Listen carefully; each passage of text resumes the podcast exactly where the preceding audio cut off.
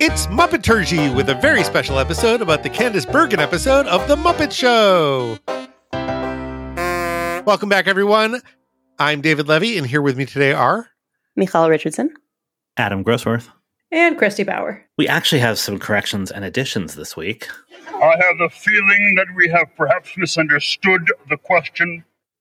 We've crossed the Sandy Duncan Rubicon. This may mean nothing to you, but back when we first started recording, we uh, first we guessed at what Disney Plus's order would be, and then Disney Plus changed the order um, after the Muppet Show was up for a few days. So among our first few episodes that we recorded was Sandy Duncan, which was like the second episode originally and then became the 14th episode. So it feels like a lifetime ago that we, re- we recorded that. And I know we have referenced it several times as a thing that happened in the past that you all have not heard yet. Now you've heard it. It's very exciting. I hope it was good. I don't remember. And I think we've gotten better at this since then. So thank you for bearing with us while we did that. So today we are talking about season one, episode 15 of The Muppet Show.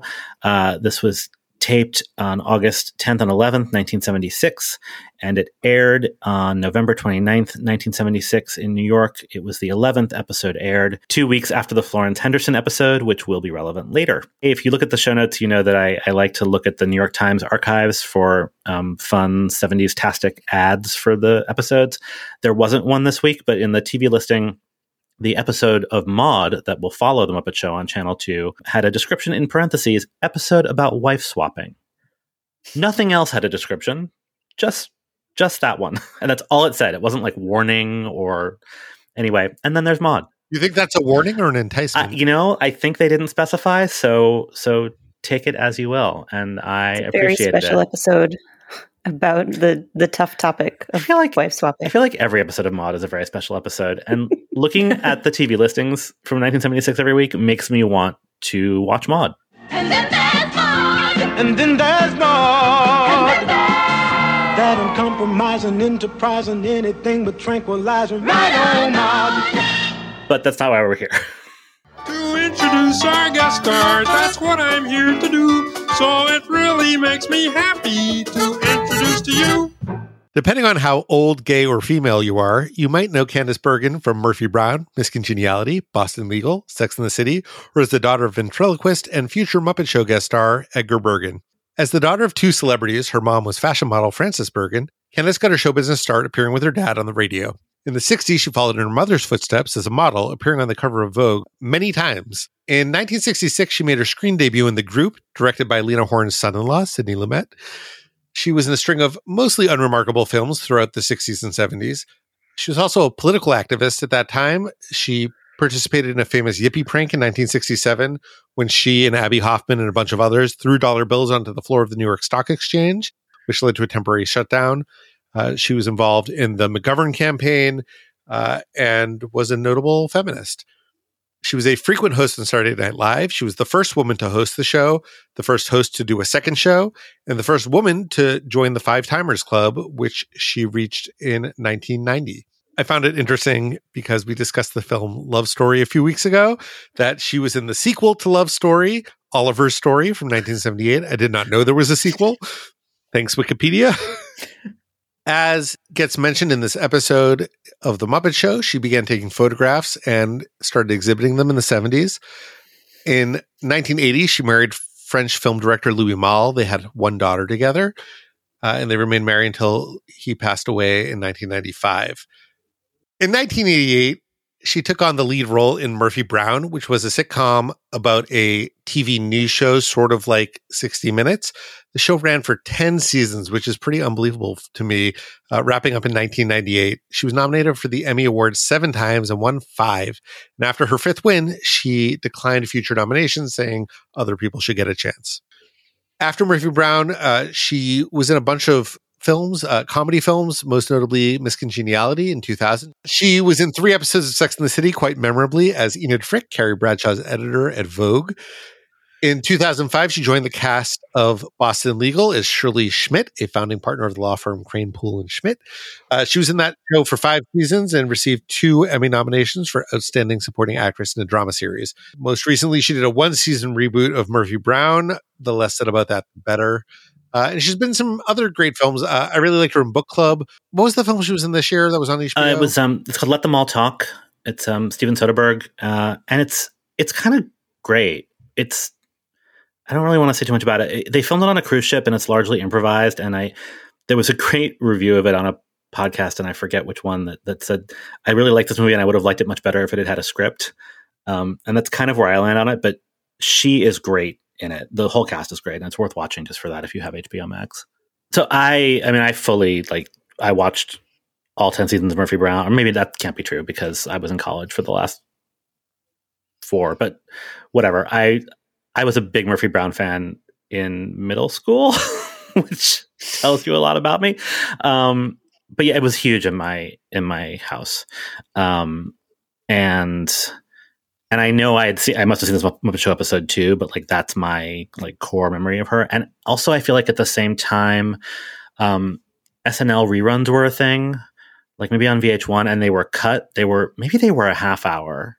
They certainly were not 90 minutes, right? They were like probably an hour with commercials and they were like syndication commercials. So they were they were all only the good stuff. Um, and I remember so clearly this one sketch with her and Gilda Radner where she calls Gilda Radner's character by the wrong name. And Gilda Radner stays in character but makes fun of her for it. And Candice Bergen just completely breaks and starts laughing and almost falls off the couch that they're sitting on. Um, and I don't know why that has stuck with me, but it's, it's a it's just a really clear memory of Candice Bergen laughing, and it it has sort of it has brought me joy. We'll put a clip in the show notes. we should talk about the fact, you know, Murphy Brown wasn't just big in your house, but it was also like a national phenomenon. Well, yeah, it was big in my house too, but it was also the fact that she was playing this very feminist forward character on a show that was set up to be about both sort of the the battle of the sexes and also the generation gap because part of the show is that on the first episode they get a new producer who is a much younger man and and Murphy doesn't like being told what to do by someone who's younger or someone who's a man. And you know this was during uh the Bush era and when the show decided to make Murphy a single mother by choice that erupted into a national conversation slash controversy because Dan Quayle, the vice president, spoke out against Murphy Brown as though this was like a horrible immoral choice. Uh, and it was just all over the news. And And as though she was a real person. right. She was a fictional character engaging with real time, real life politics. And you know the news cycle then was much slower like there weren't 24 hour news channels. So this story stayed in the press for it felt like a long time. It might have been a week. Who knows? But uh, you know i think that now when people think about dan quayle they remember that he couldn't spell potato at a spelling bee and he picked a fight with murphy brown and lost. What a legacy.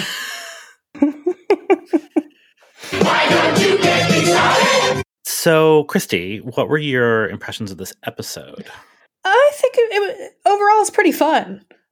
I I appreciated the uh, the gentle topicality of it, in, spite of how dated it is, and you know I, I don't think they necessarily are as successful w- with the uh, the more topical things that they're trying to do, but I do at least appreciate when a, a swing for the fences is a swing towards the right side of history, even if they don't entirely know what they're doing you know, I thought it was fun to see uh, Candice Bergen in a pre Murphy Brown mode, since that's almost exclusively what I associate with her.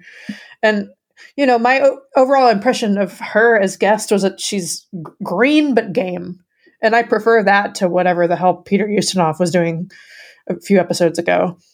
You know, it's, it, this episode's not classic in any possible way, but uh, you know, it's it's it's pretty delightful. I had fun.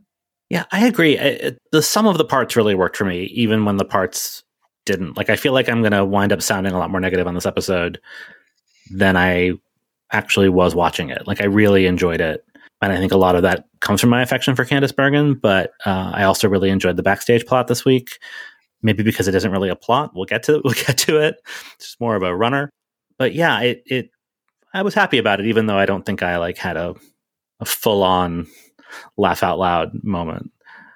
Michal, I feel like you might be in a slightly different direction. Yeah, I mean, I there was a lot that I appreciated about this episode. There were a couple of the musical numbers that I really enjoyed.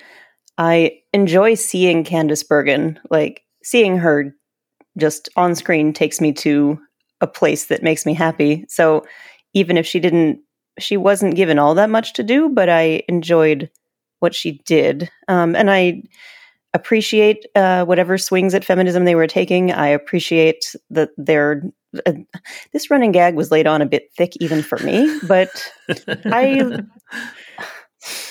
I appreciate a good running gag even when it gets to be a bit much. The episode overall, like yeah, it was fine. It kind of slid right out of my brain and made no impression on me. Um, there was one moment in between when we were transitioning from, I think it was between at the dance and the panel. I think it was when I saw that there was going to be another freaking panel. I just wrote down the word sigh and I was like, and I think I also wrote down, I think I see what Adam is getting at with, I, I am also getting a little tired of season one. And then I did the math to find out what percentage of season one we had completed watching. Or, well, yes, it's we have watched 0.62 and a half or 0.625 of season one, 62.5%. And we have 37.5% of season one to go. That's where I'm at. David, what math did you do? Well, I didn't do math, but I I do think about this in terms of like for me the experience of season 1 is the experience of watching the pieces come together and seeing how things grow and change over the season. And what I really liked about this episode is the way that you can really feel the guest stars input into the final product. When Kermit introduces her, he talks about how she's not just an actress, but she's a model and she's a photographer. And then we get sketches about her being a model and a sketch about her being a photographer. And you know, she's not a singer, but they figured out a way to put her in two different musical numbers, one where she doesn't have to sing and one where she only sort of like kind of a little bit sings, but mostly stands around and makes faces while the Muppets sing. And I just thought like all of those were really clever uses of the guest star that were far more successful than some of the previous episodes that we've watched. So, uh, you know, not an all time great episode, but but it was it was good. It was fun, and and I, I like the direction that it's pointing us toward.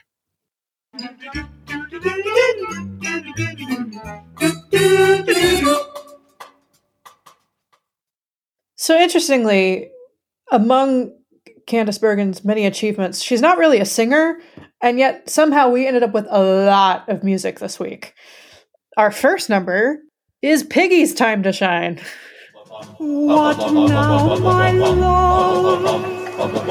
Now that you left me, how can I live through another day? Watching my dreams turning to ashes and my hopes into bits of clay.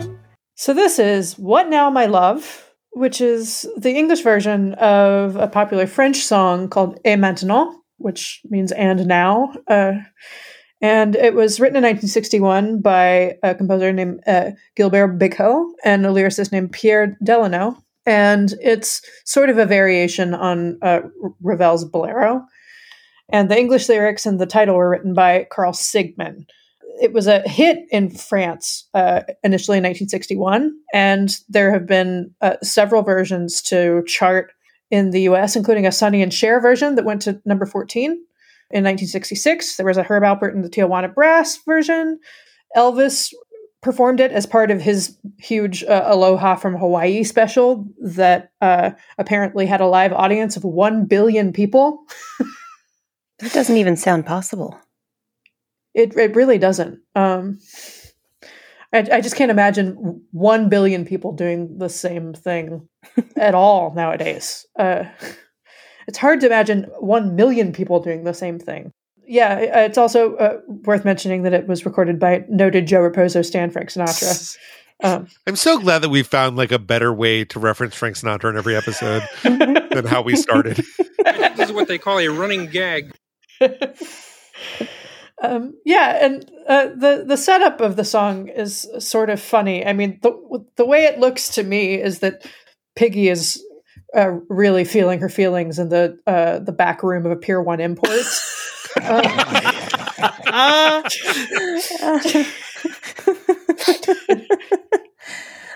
She- She's Yeah. surrounded by a a lot of exotic looking pillows, and uh, there's a, a group of three whatnots that gradually turn into monsters that chase her around. And it's very funny. This was actually, I think, my favorite number of the episode. Can I tell you, I've watched this number so many times over the years, and it was not until I read these notes that I realized that the whatnots change into monsters and that they aren't monsters. The whole like it's so s- subtle isn't the word, but it's it's gradual and it's so well executed that I just didn't put it together that they were transforming. I don't know.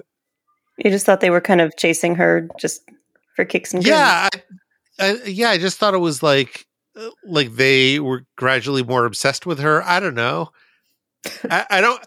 Perhaps the storytelling of this number is a little unclear. A little bit. I mean, you don't need much storytelling when you've got Miss Piggy just luxuriating all over the furniture. And now that I know that it's a Pier One Imports, that vastly improves the story. She's luxuriating all over somebody else's furniture. Well, and the you know even without the transformation, the the the acting of the backup singers and of Piggy, like the, the intent is clear, even if you didn't notice that they grow fangs. There's a great bit of of puppetry, uh, which I had never noticed before, as she's luxuriating on the furniture. And we talked we talked in the Sandy Duncan episode. It's in the past now about um, Kermit sitting on Sandy's leg. Right, and how real that looks, even though we know he can't really be doing it. And so she's on this couch, and then she gets up from the couch, and the fabric of her dress, I, I assume, is covering Frank Oz's arm, which is right in front of the couch, and she's not really on it. And not only that, when she gets up, she pushes herself up with her arm, which is such a great detail. These are the things you notice when you make gifs of everything. But it's it's just so nicely done that like they didn't have to go that hard, and they did. Muppet Wiki points out that this was the first major solo singing performance by Piggy uh, as performed by Frank Oz. She did have a solo in Temptation with the Glee Club, but uh, that was a, a Richard Hunt Piggy performance. And then, uh, hey, won't you play another Somebody Done Somebody Wrong song? Yeah, you can even feel it coming out of your mouth that that's the longest title to ever be a hit. Yeah. Uh, it's like just call it somebody wrong song and, and, and call it a day. Uh, it was a UK spot, so uh, this is the first one that American audiences would have seen. I wonder if, and and this maybe ties into misogyny and feminism, but do you think that Frank and Richard think that their voice for Piggy is the same, and that's why they keep interchanging so far into the season, Do you think When- they think that all pigs look and sound alike, so it doesn't matter? or that they just think that like, oh, whatever, it's a falsetto voice, like that that sounds the same. I don't know, like because we've now seen several times when they go out of their way to have the correct voice for a male Muppet, even when it's a different puppeteer. In fact, later on in this episode, we will see that when uh, Rolf and Kermit are seen together. So, like, why is it that they think they can get away with these two like very different voices for Piggy when they would never do that for Kermit or Rolf or, or Fozzie or anyone else? Oh, or uh, you know, eh, pretty much every single performer on the staff having done Mildred by the end of the season. Yeah, although it's not nearly as noticeable with Mildred, so I wonder if they do think they're getting away with it, and the Piggy voice is harder. The DVD did did have uh, a pop up about uh, during this number Frank Oz quote where he he said that he felt Piggy wouldn't be funny if performed by a woman because it was such a caricature of femininity. Um, so basically, he's saying it's a drag performance, though he wouldn't have said that whenever he gave that interview. I'm sure. And I can sort of buy that. We've been pretty critical. I've been pretty critical of um, the fact that Piggy could just be played by a woman. Um, and I, I sort of buy that argument, but less so when you make the point about the constant switching. I feel the urge to bring up the term bio queen, but yeah. Yes, it certainly could be done. Speaking of drag queens, Piggy's wig looks terrible in this number, and I just, I just couldn't let it go unremarked. I also wanted to point out that it, it's interesting that two of Piggy's big solo moments have been with Bolero esque numbers because Temptation uh, is also built on a sort of Bolero tribute rhythm. And if you remember when we discussed Temptation, we played a clip of this number in our Oh, episode to make that same point. Oh yeah. We, we're smart. I was actually surprised to see this number come up so soon because in my head it was like much farther in the future, but time, you know? This is interesting. Um, so I I had assumed that the uh, prevalence of uh, bolero esque songs uh, was due to the the seventies resurgence of interest in bolero because of the movie Ten, but that didn't come out for another couple years. So they were ahead of the curve somehow. Somebody there just loved Bolero. You know, I knew the Frank Sinatra version of this song first, and he does not use a bolero esque arrangement, even though most other versions of the song do. So this always sounds like weird or wrong to me. All right, so then we go into distinctly yeehaw territory. Put another log on the fire. Cook me up some bacon and some beans. And go out to the car and change the tire. Wash my socks and sew my old blue jeans. Come on, baby, you can fill my pipe and then go fetch my slippers.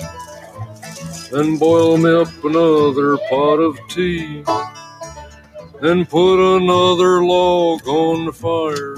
Baby, come on, tell me why you're leaving So yeah, without the visual, uh, it, it it just sounds like some uh, chauvinism, which is the point. It's it's it's it's meant to be a joke. It's the full title of this song is "Put Another Log on the Fire," the male chauvinist national anthem, uh, and it was uh, written by Shel Silverstein, uh, which uh, surprised and delighted me. It's it was a, a, a country hit uh, in 1975, so pretty recent at this point. It uh, peaked at number 21 on the the Hot Country Singles chart, and it was number three on a, a thing that I have uh, come to learn about in my research uh, for this show that I'm now obsessed with, called the Bubbling Under chart. And it's uh, all of the the songs that don't quite make it to the Hot 100 singles chart. Um, and the number of songs on it has like grown and shrank over the years. Uh, it, it started out as like the 15 songs underneath, and like into the 60s, it uh, you know went to 36 songs, and uh, nowadays it's at uh, 25 songs. So yeah, it's bubbling under at number What three. Uh, Evocative name. It's a real yeah, Number three on Bubbling Under is basically number 103 on the Hot 100. right. it's a real missed opportunity to call it like the tepid twenty five or something. Yeah. I guess they figure it- it's the thing that's buoying the uh, the Hot 100. Um, yeah. So if, if if you don't know anything about Shel Silverstein, uh, he was a, a writer, poet, cartoonist, songwriter, and playwright. Um, I know him primarily as a poet. Uh, he put out several books of poetry for children, uh, including A Light in the Attic and Where the Sidewalk Ends, and a, an absolutely gorgeous book called The Giving Tree. And he uh, had quite a career writing funny and witty country songs, uh, most notably uh, Johnny Cash's A Boy Named Sue, which won a 1970 Grammy. He uh, was nominated for an Oscar and a Golden Globe for a song called I'm Checking Out from the movie Postcards from the Edge, and is responsible for uh, a couple of songs that surprised me. I, I found a, a great article that we could put in the show notes uh, uh, that was like 10 country songs that uh, you'll be surprised that Shel Silverstein wrote. And, and this was one of them, but it also included Loretta Lynn's One's on the Way. And not a country song, but a country rock song. The uh, song, the cover of Rolling Stone by Dr. Hook and the, the Medicine Show. And, and this song, I, I should mention, was recorded by a, a guy named Tompall Glaser, who was part of the outlaw country movement in Nashville in the 70s. He recorded and produced and uh, ran in circles with uh, Willie Nelson and Waylon Jennings and Jessi Colter. I guess we should probably talk about the actual setup of the song. So, uh, our our friends, the, the Gogolala Jubilee Jug Band, make an appearance, but they're more backup. This is now uh, uh, sung by uh, a Muppet called the Hillbilly Singer, who we haven't seen before, who is sort of like the, the weird in between the jug band, the uh, country trio, uh, Jim Henson, and the weird, bigger humanoid Muppets. He freaks me out. I don't know about you guys. I find his legs very weird. Right, he's he's sitting in a chair and um, he's sort of full size, but he's not a full body puppet. He's um, right. Jim Henson is in or under the chair, and the legs are controlled by rods. So the the legs look like these stuffed. It looks like you just stuffed a pair of overalls with whatever you you know pillow stuffing. Except then they move, and I yeah I find it very strange. I don't like it. Yeah. So anyway, so he's singing, and uh, Candice Bergen, dressed in a sort of like pioneer, like life size American Girl doll outfit, is uh, doing all the various chores until she reaches her breaking point and uh, rebels and uh, takes off her costume to reveal a feminist T-shirt. because that's what feminism is: is wearing a T-shirt and shooting up the men in your life. yeah. or threatening them. She shoots her way out of his house. He does look very scared, though. We'll get to this more later, but I found the choice to give her essentially two mime sketches a little interesting. But boy, are her Mm. face is great in this, both when she's reacting to that first verse and then when she does leave. Like she she points the shotgun at him and then sort of has this very clear like you're not worth it expression on her face and just blows the door off and leaves. Um, she's real. She's just really good in a in a scene where she's totally silent, and I I really enjoyed that. I was just happy that after sort of a rocky intro to this episode, which we will talk about later, that this number was situated on like the right side of feminism. Because when it started, I wasn't sure it was going to be. It's true. It's also a perfect deployment of the Gogolala Jubilee Jug Band as a thing that Candice Bergen fears and needs to get away from. how dare you? I mean, I get it, but how dare you? it makes sense that they're this kind of a Greek chorus that just pops through the window to give a little extra backup for what's about to happen. Yeah, they're his friends. They're always hanging out. She doesn't like them. She doesn't want them around. Yeah, she's out of there. Yeah, totally tracks. Yeah, I just have questions about how that relationship started in the first place. I found myself wondering about that too, and then reminding myself that uh, women who are in situations they need to get out of need to get out of the situation without me judging them. Uh, sorry, this went to a bit of a dire place. Valid though. It's important. It's real. important. It's a It's conversation real. I had with myself outside of the Candice Bergen episode. On a lighter note, we have something completely different for the UK spot. It's not where you start, it's where you finish. And I'm gonna finish. Hey, on- Rolf, Rolf, listen, it's my uncle's favorite song. He says he'd like to hear it one more time, but you only have 20 seconds. All right, hit it! It's not where you start, it's where you finish. It's not how you go, it's how you land. That's 15 seconds. to one shot, they call him a klutz. You're not run the favorite, all he needs is a guts. seconds. Your final return will not diminish. And you can Five the dream of the crop. Four. It's not where you start, it's where you finish. Two. And I'm gonna finish on time. So this is a, a recent show tune. Most of the show tunes that we've had have been sort of older, classic-y ones, and uh, this one is from 1973, uh, from a musical called Seesaw, uh, with music by Cy Coleman and lyrics by Dorothy Fields, one of my favorites. And uh, it was sung in the original production by Tommy Tune, who won the first of his 10 Tonys, show off, for uh, Best Performance by a featured actor in a musical in 1974. And both he and this number were apparently late additions to the show during its uh, very rocky out of town tryout. It's interesting because the show that it's based on, Two for the Seesaw, also had a famously rocky out of town tryout. That was written by William Gibson, and he wrote a whole additional book called The Seesaw Chronicles about how hard it was to get that show up and, and it became a big hit. And then when they made a musical out of it, it just like it was not working, and everything that could go wrong did go wrong, and they ended up firing their leading lady out of town and uh, bringing in Tommy Tune and Michael Bennett, sort of as a, a pair because they were friends, to come fix the show. And and Michael took over direction and choreography, and Tommy Tune.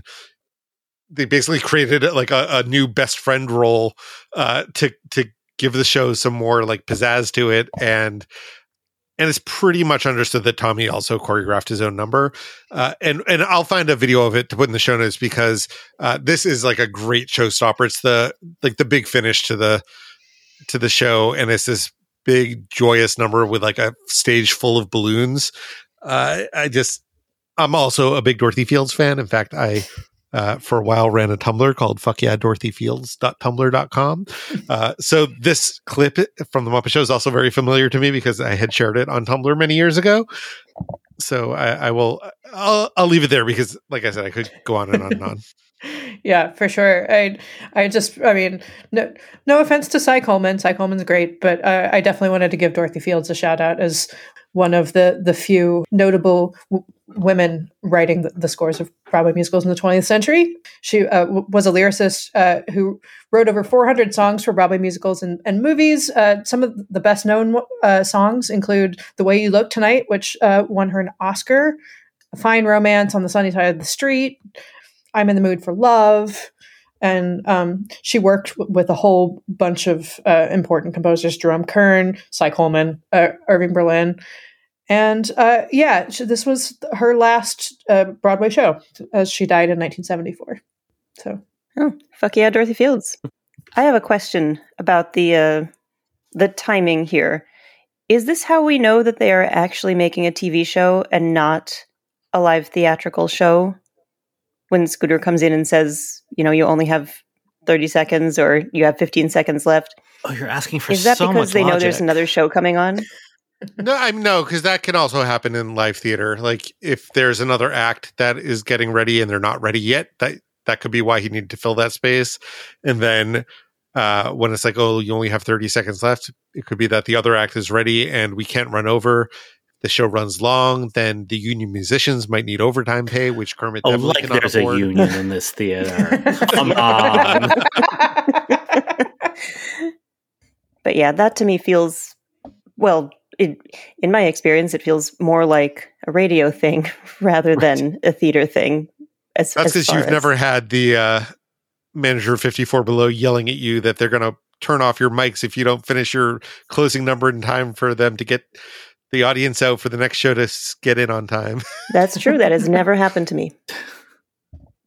Definitely has never happened to me either. Uh huh. we have talked about the um, musical numbers being um, pre-recorded, and I have no idea if this is or not. But this f- sounded and f- this felt so live to me. Um, and I think I've mentioned before. There's a behind-the-scenes photo that I have somewhere. I need to find it of a piano player, like a live piano player in the background. But I think that was for uh, of with Rolf in the foreground. I think that's more for when they do sketches where like where they're talking and playing the piano. But this this seemed very real to me.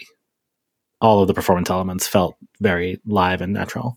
Yes, it feels live, but also, you know, Jim Henson got to start doing puppetry that lip sync. Oh yeah, he's really good. I'm he's really good at making me believe things that aren't real or real. Like, let me be clear, but like, um, but also in a, uh, when I often uh, find the UK spots kind of boring, I I found this one quite delightful.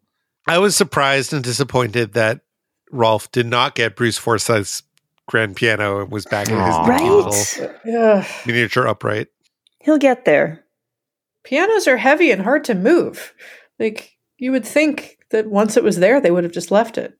Alas.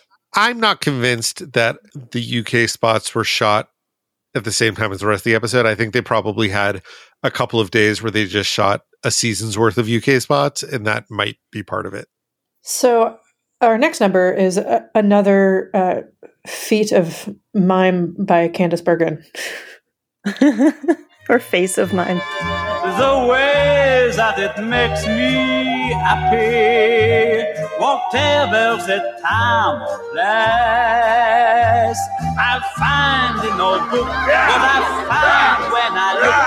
Animal, that does not look like her. I told you to paint her. Ah, thank you. Oh yes. So uh, this is a song called "Look at That Face." Uh, yet another show tune uh, from a musical called "The Roar of the Grease Paint, the Smell of the Crowd" uh, from 1964. Uh, words and music by Leslie Bricusse and Anthony Newley. And it drives me bonkers that I don't know who wrote uh, what in their Oh. collaboration. Bricusse writes lyrics. Well, he well he does now. But what's interesting is uh, all of the stuff that is uh, attributed to them is attributed to them equally. Oh, interesting. Yeah. This is a thing that I've been trying to get to the bottom of for years because I have a life. Um, my, my theory is that if the lyrics are good, Anthony Newley wrote them, and if they're bad, Leslie Bricusse wrote them. I, uh, yeah, seconded. Uh, uh, I've, I've seen Jekyll and Hyde many times. Um, yeah. Uh,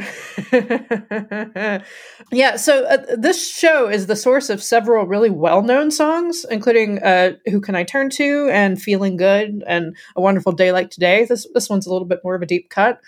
And it's being sung by a Muppet named Andre, who we never see again. Uh, and yet he has a name, which I mean, why wouldn't he have a name? But well, where does that name come from? Because they don't ever say it on the show. Yeah, I, I don't know. I, I found it uh, on Muppet Wiki. But yeah, Andre, and he, he's a, a, French art teacher Muppet, uh, performed by Peter Friedman. And this is the first time that a Peter Friedman performance has sounded definitively like Broadway's Peter Friedman to me. I agree. I, I blame the accent or credit the accent. Yeah, I mean, I've seen I've seen him in many shows at this point, but he is he is always and forever Tateh and Ragtime. Um, and it's a very different accent, but I think there's just something about Peter Friedman in an accent.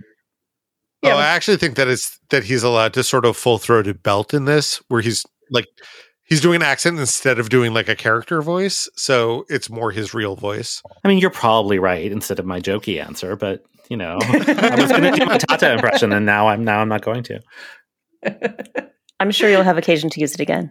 Let's hope or let's hope not, maybe. So yeah, so uh, Andre, whoever he may be, uh, is teaching a, a, a, life painting class to various Muppets, uh, in- including Piggy, Animal, as we heard, uh, Gonzo, Bunsen, how you do, a couple of Frackles, and Mildred, and Candace is the uh, model. The, j- the joke wouldn't work as well if the model weren't human. I think, right? Because it's none of them, but they all paint a painting that looks like a Muppet, looks like themselves, but you know they are all Muppets. But it does seem like a weird choice to have the guest star just.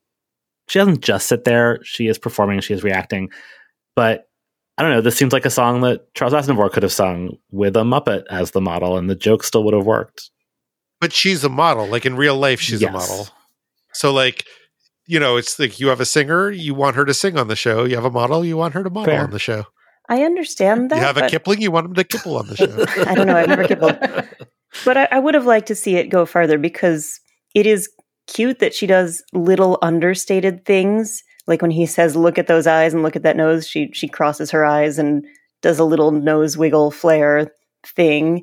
But those are like the only time she gets to end. Like you see her kind of eating grapes um, when he goes around and looks at the paintings. But I, I think that this was meant to be funnier for her as well, but she was busier. She was busy just being a model. And this was after we had introduced her at the top as she's not just another pretty face, but now we're going to just make her sit here and talk about her face, which it just feels like a, a strange choice. Feminism. Feminism. You said you wanted it to go farther. I'm like, what? Like a live nude model? Like, well, I just meant like she could the joke is they say look at those eyes, and then they just the camera just looks down the barrel of her nose into her eyes, and that she could have done more funny things as jokes. Yeah, I she, she can do comedy. I wonder if it like if it's one Muppet too many, because like I wonder if they had more planned for her to do, and they ran out of time when they when they were editing it, like to get to each painting joke because we know that she. I mean, from the from the country sketch, like we know that she can actually be very funny without saying a word. And if there were mm-hmm. more cuts to her doing stuff, because she's really in the background for most of it, because the paintings are the joke. It's a good joke. I like the joke. And uh, yeah, somebody painted those paintings, and they wanted them to get shown. Exactly. and well done. Like they're they're fun and funny paintings, but I wonder where they are now. And we close with a sing along. And my problems have all gone. There is no one to deride me. I'm, I'm here. It's me. Because you have to have friends, you see, Gonzo. The feeling's oh so strong. Yes, you've got to have friends. to last that whole day long. I had some friends, but they're gone. Said something come and took them away. So yeah, we're uh, in major uh, Marie's crisis mode with uh, "Friends," uh, which is a, a Bette Midler song um, that is uh, sort of known as her theme song. It was written by uh, Buzzy Linhart and Mark Moogy Klingman. Those are some '70s names. Two uh, two guys with very eclectic musical backgrounds. Buzzy was originally from the Greenwich Village folk scene of the '60s, and then later went on to be a prog rock solo artist and an actor in the 70s. And Moogy uh, was a member of Todd Rundgren's Utopia and later went on to be Bette Midler's band leader, uh, uh, taking over from Barry Manilow. And this song uh, hit number 40 on the, the Hot 100, so it did not bubble under. It bubbled above. It broke the skin. Aw. Gross. Nobody else thought bubbling under sounded like a skin condition. Nope. Just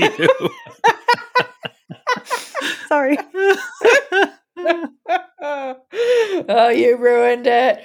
Uh, yeah, uh, and uh, Friends uh, has popped up in some unusual places. It uh, popped up in the final scene and closing credits of the 1973 movie The Last of Sheila, which is notable for uh, being co-written by one Stephen Sondheim. and one Tony Perkins. Yes. and uh, was sung by the 1974-75 cast of Zoom during the end credits of the show. Apparently, it's in Shrek. I don't remember this, but apparently Donkey performed it as well. That doesn't sound familiar at all. And I watched Shrek many times in the 90s. I had never noticed before how weird these lyrics are. I had friends, but they're gone. You have to have friends. It's important. Well, I mean, the like the, the I had a friend. Now she's gone. that's the part. Yeah, that's the Oh, That's the part. That's yeah. As a friends, but they're gone. Something came and took them away, and from the dust till the dawn, here is where I'll stay. What? And that's after. Is it meant to be a duet, or has it ever been a duet?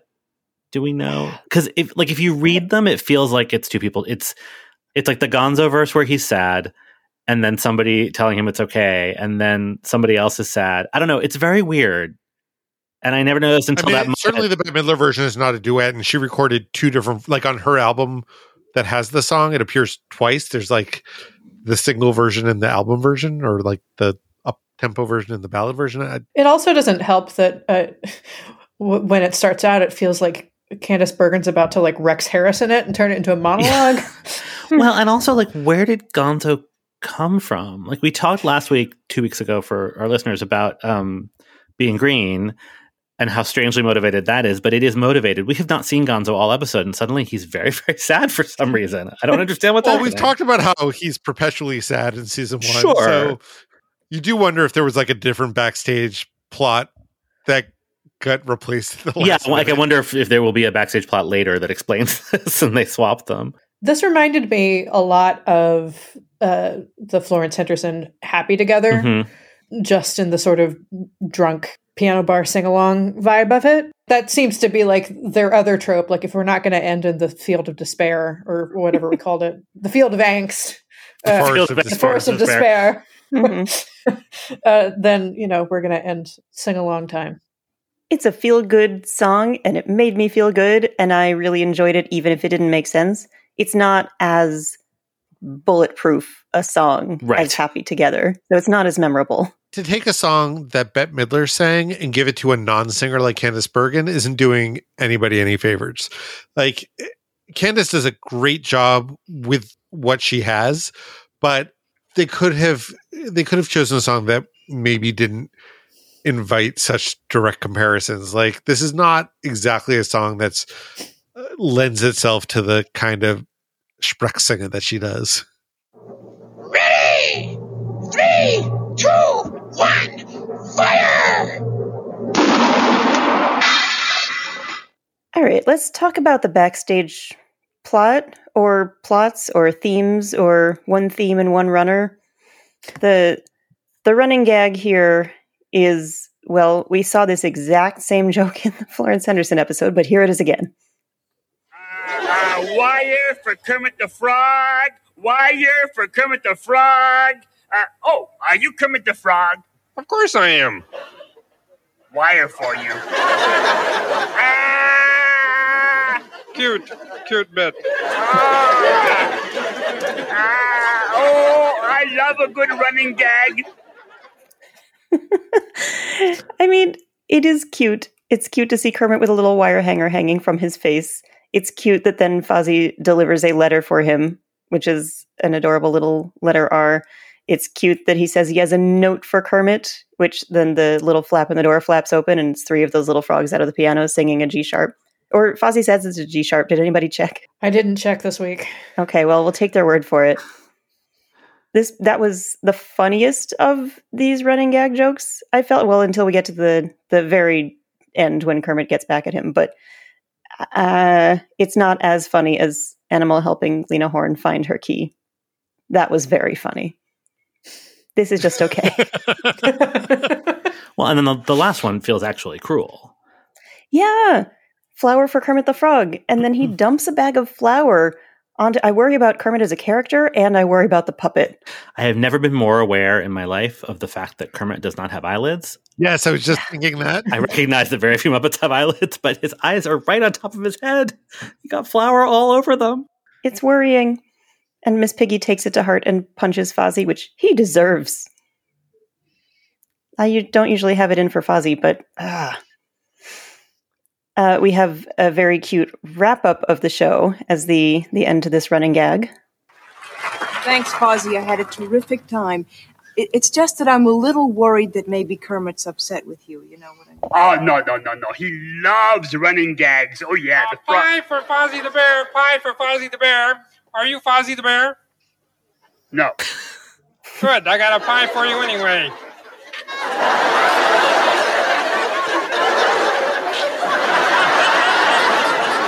Look what you did! Look what you did! You did that to the lady again! what you did to the lady.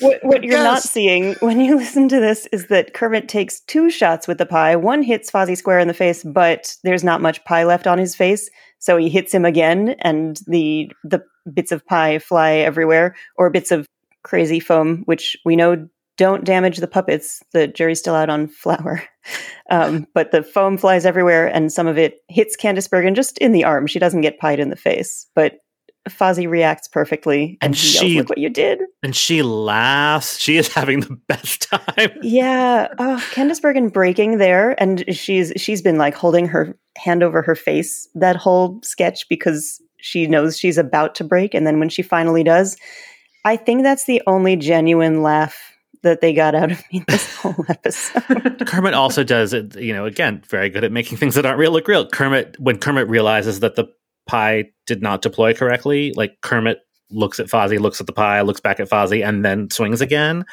Mhm. And, you know, and like, I, I understand that Jim Henson is looking at a monitor underneath, but like, you know, he's, he is having Kermit react for him in a way that is both real and very cute and very funny. And it, it, it was great. yeah, their instincts are beautiful and fully formed, and Kermit is definitely his own person, independently of Jim. It Yeah. feels like that was the backstage plot, kind of. It was a running gag where Fozzie just yells funny all the time, which that uh, telling people that your joke is funny is not funny. We've talked about this before. It's true. I feel like when I was five, yelling funny in Fozzie's voice was probably a thing that I did though, so it it, it resonated. It's weird that they tried so hard to make all these other things become uh, catchphrases like the cute bit and whatever else, but that like funny is the one that seems to have stuck. I mean, or Waka Waka Waka. Has he said that yet? I don't think so. No. Fascinating.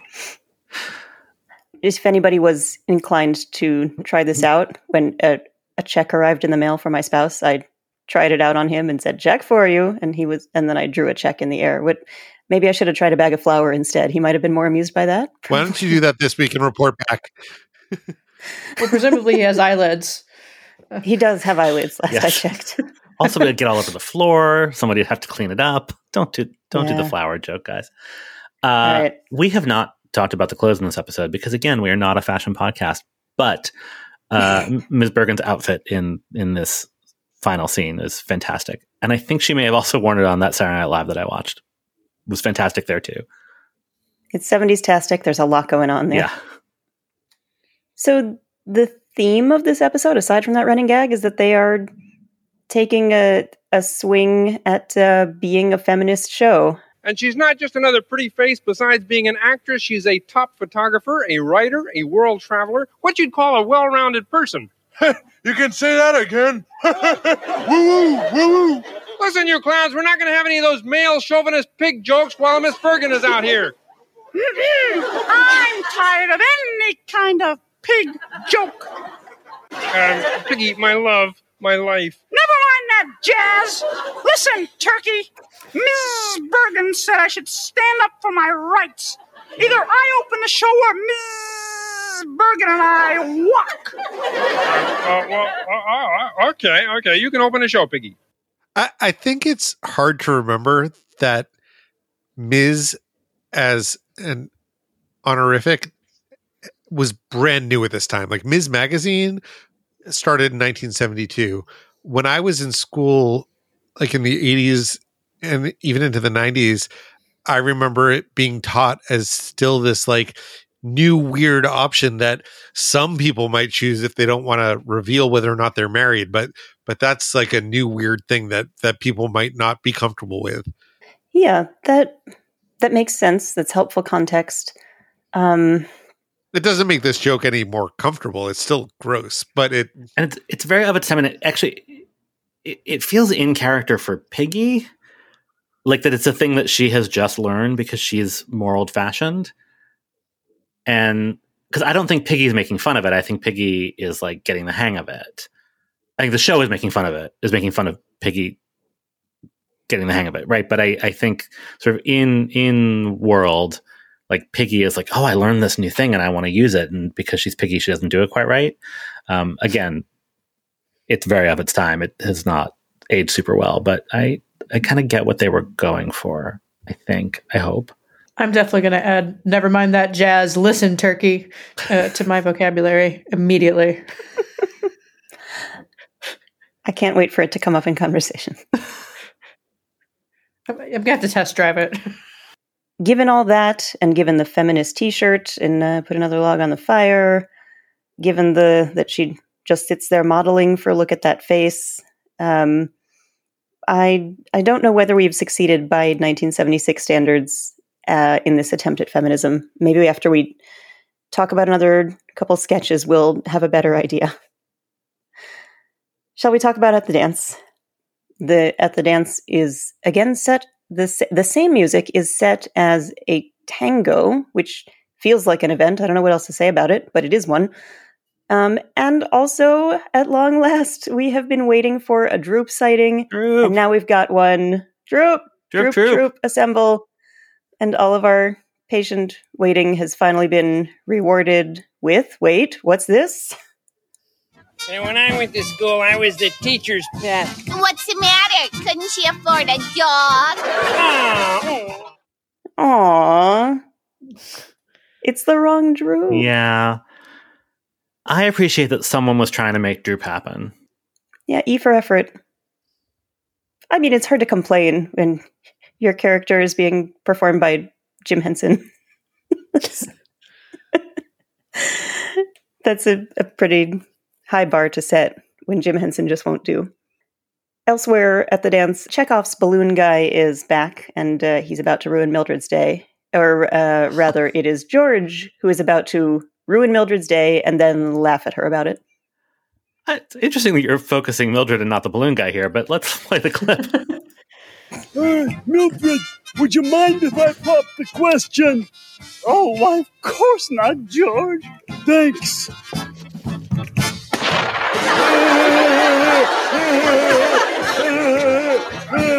Oh, shut up. george is a murderer I, I think it's been pretty clearly established that these balloon people survive the explosion of their heads. he i found it very upsetting Or that they just show up to the dance to to die.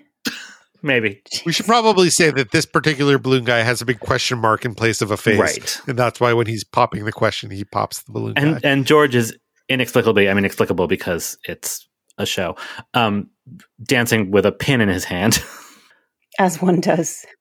we'll we'll get into it uh, even more with Mildred later, but man, Cleveland is on their worst behavior this Yeah, week. it's rude. Yeah. Speaking of which, uh, we have the panel, and that was where I wrote down like another fucking panel. How much longer is season one? It is cute when Kermit introduces everybody that they have Piggy. He says, noted Shantuzi, which is adorable. We've established that he doesn't know French after the raconteur Noted, joke. yeah. Noted Shantuzi and black belt holder. I, now I want to incorporate Shantuzi into my vocabulary. I don't think anybody's going to think better of me for it.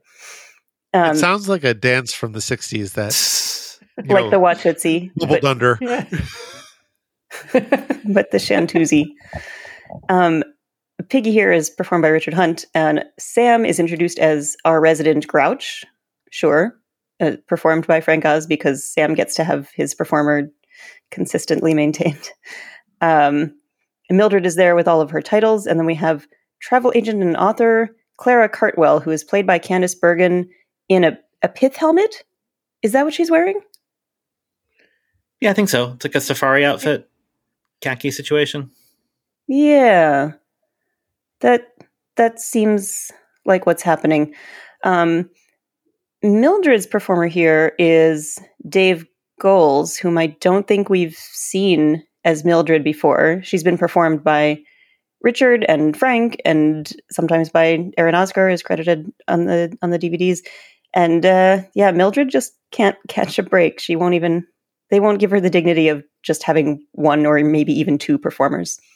But uh, I'm going to assume that today's Mildred is not canon because she, uh, speaking of uh, misguided attempts at feminism, I don't know, telling Piggy to lose weight is not a misguided attempt at anything. It's just mean.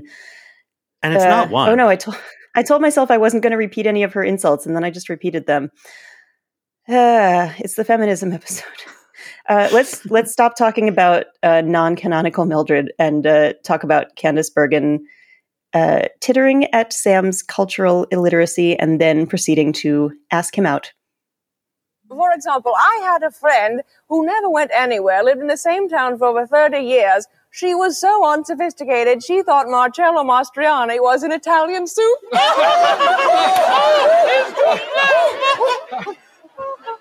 You mean it isn't an Italian soup?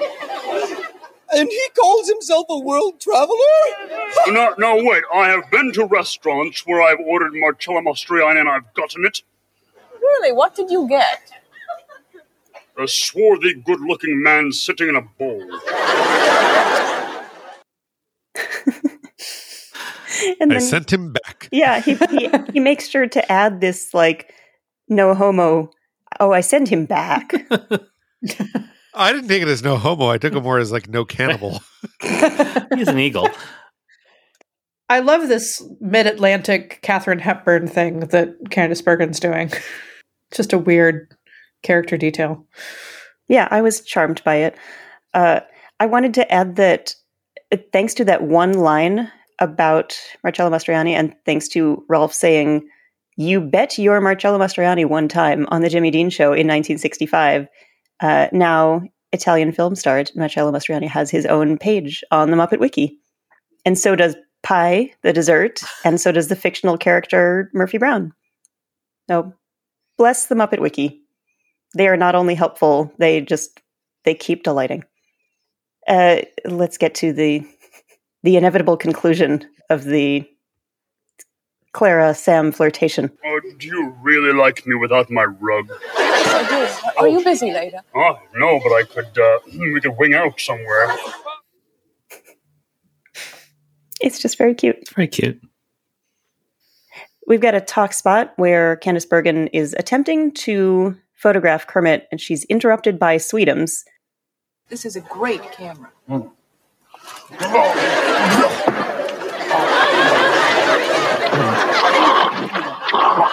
don't, I don't know. I've tasted better.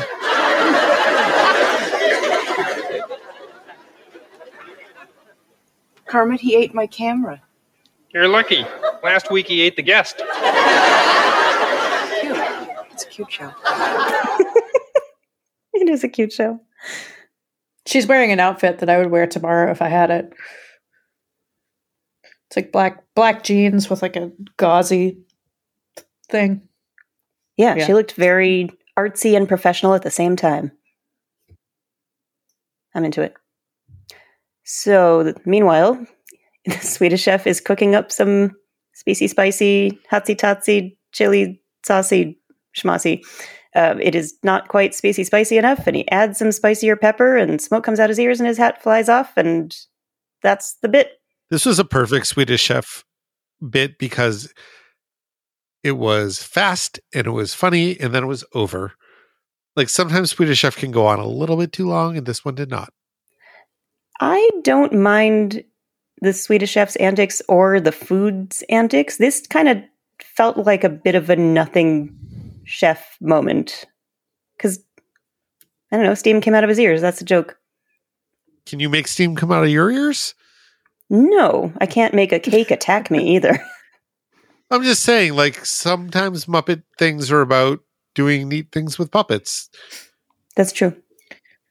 It did remind me of a time that I was at a taco place with a bunch of friends and they had one of those like almost like challenge foods on the menu where like you know most things have like one pepper bite or two peppers and this one had like seven peppers and so we like ordered this one spicy taco and so that we all could like have a bite of it and uh, somebody asked me to describe what that tasted like and i said it was like an elevator was going up in my face so i think if i had, had eaten more of it maybe steam would have come out my ears The taste of regret. or, or of an elevator. that's a very good description. So we've got a veterinarian's hospital sketch, and here again we've got Behemoth, whom we met last week when he pied Sandy Duncan in the face. Last week for listeners, and many weeks ago for us. Uh, he's on the operating table, and at the other end of the table from his head are human shoes with legs. So I guess uh, he was he was a full body character last week, and now he's both ends of a body character. anyway, he's here for a stomach ache, uh, which Dr. Bob picks up a mallet and promptly provides. The U.S. medical system, ladies and gentlemen. Yeah. Oh gosh.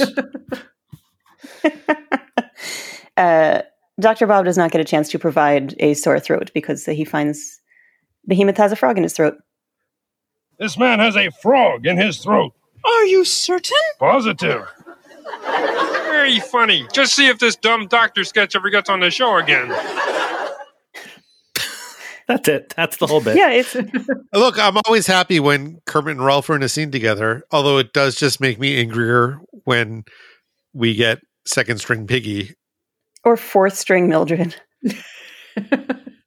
I just wanted to draw everyone's attention to the fact that this scene opens with Piggy abusing nitrous oxide. Oh yeah, I definitely made a GIF.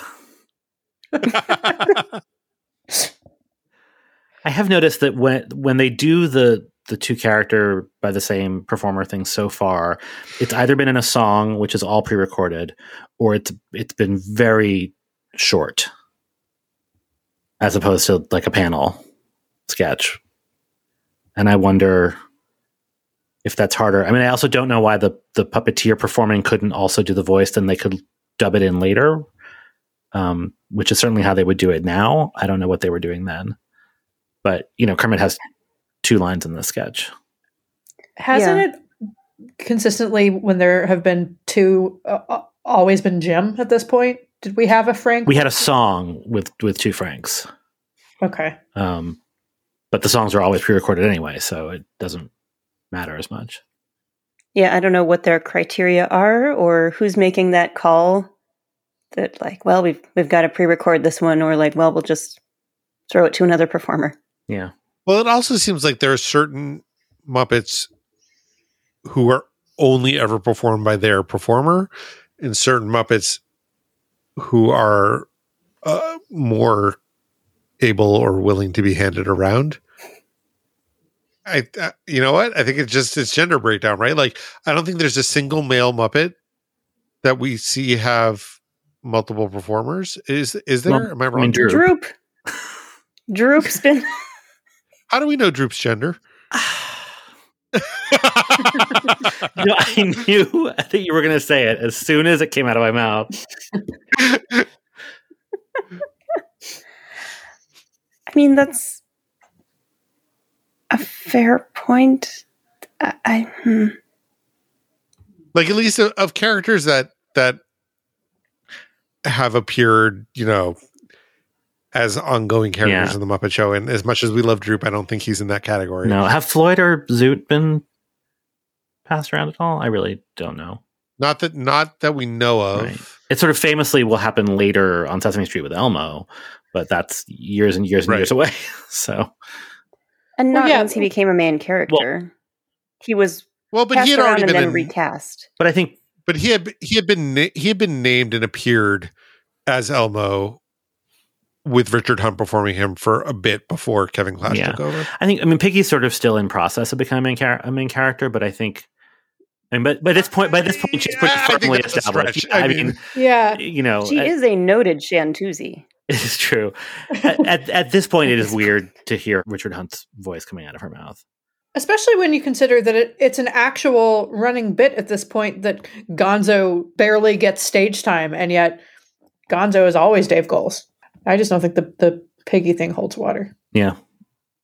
Listeners, if anybody knows the history of this, let us know. Or just has opinions about it. Or that. We love opinions. Yeah, we have so many. uh, we have one more canonical element. Do we have any thoughts from our Yay correspondent this week? Well, we have some clips, so We do. should We get we right get in. two variations in the opening this week. It's the Muppet Show with our special guest star, Miss Candice Bergen. Woo! And it really makes me happy to introduce to you Miss Candice Bergen. So a woo and a wee. This reminds me of um on How I Met Your Mother when they had the Woo Girls. Like Kermit would be a great Woo Girl. I also want to point out how relatively relaxed Kermit sounds this week in his to introduce our guest star bit because like for th- like three or four weeks there in a row, it was increasingly more frantic and terrifying. He's practically crooning this week. yeah. So I, I don't know, you know, if if he has found some sort of, you know, acupuncture. Uh, who knows? Probably Good for him. drugs. He does seem more. Yeah, it's the 70s. Yeah, Candice, Yeah. Variety Dances show. Candice brought him some over from the uh, SNL set. Oh, that makes sense. Yeah. But yeah, he does this little swagger dance thing to get on stage to introduce the guest star. He does seem more at ease with it. I think I ought to see a doctor. Oh, why do you say that? Beginning to like the show. Thanks for listening to this episode of Muppeturgy. Join us next week for our discussion of the Avery Schreiber episode when we will be joined by our very special guest star, Anthony Strand. You can find us on Twitter, Instagram, and Facebook at Muppeturgy or on the web at Muppeturgy.com. If you like what we're doing, please spread the word. If you don't like what we're doing, keep quiet. Our theme music was composed and performed by Christy Bauer. Our show logo was created by Todd Bryan Backus, and this episode was edited by me, David Levy. Uh, we just like when there's subject verb agreement. Nope. Wow. Help me out here, someone.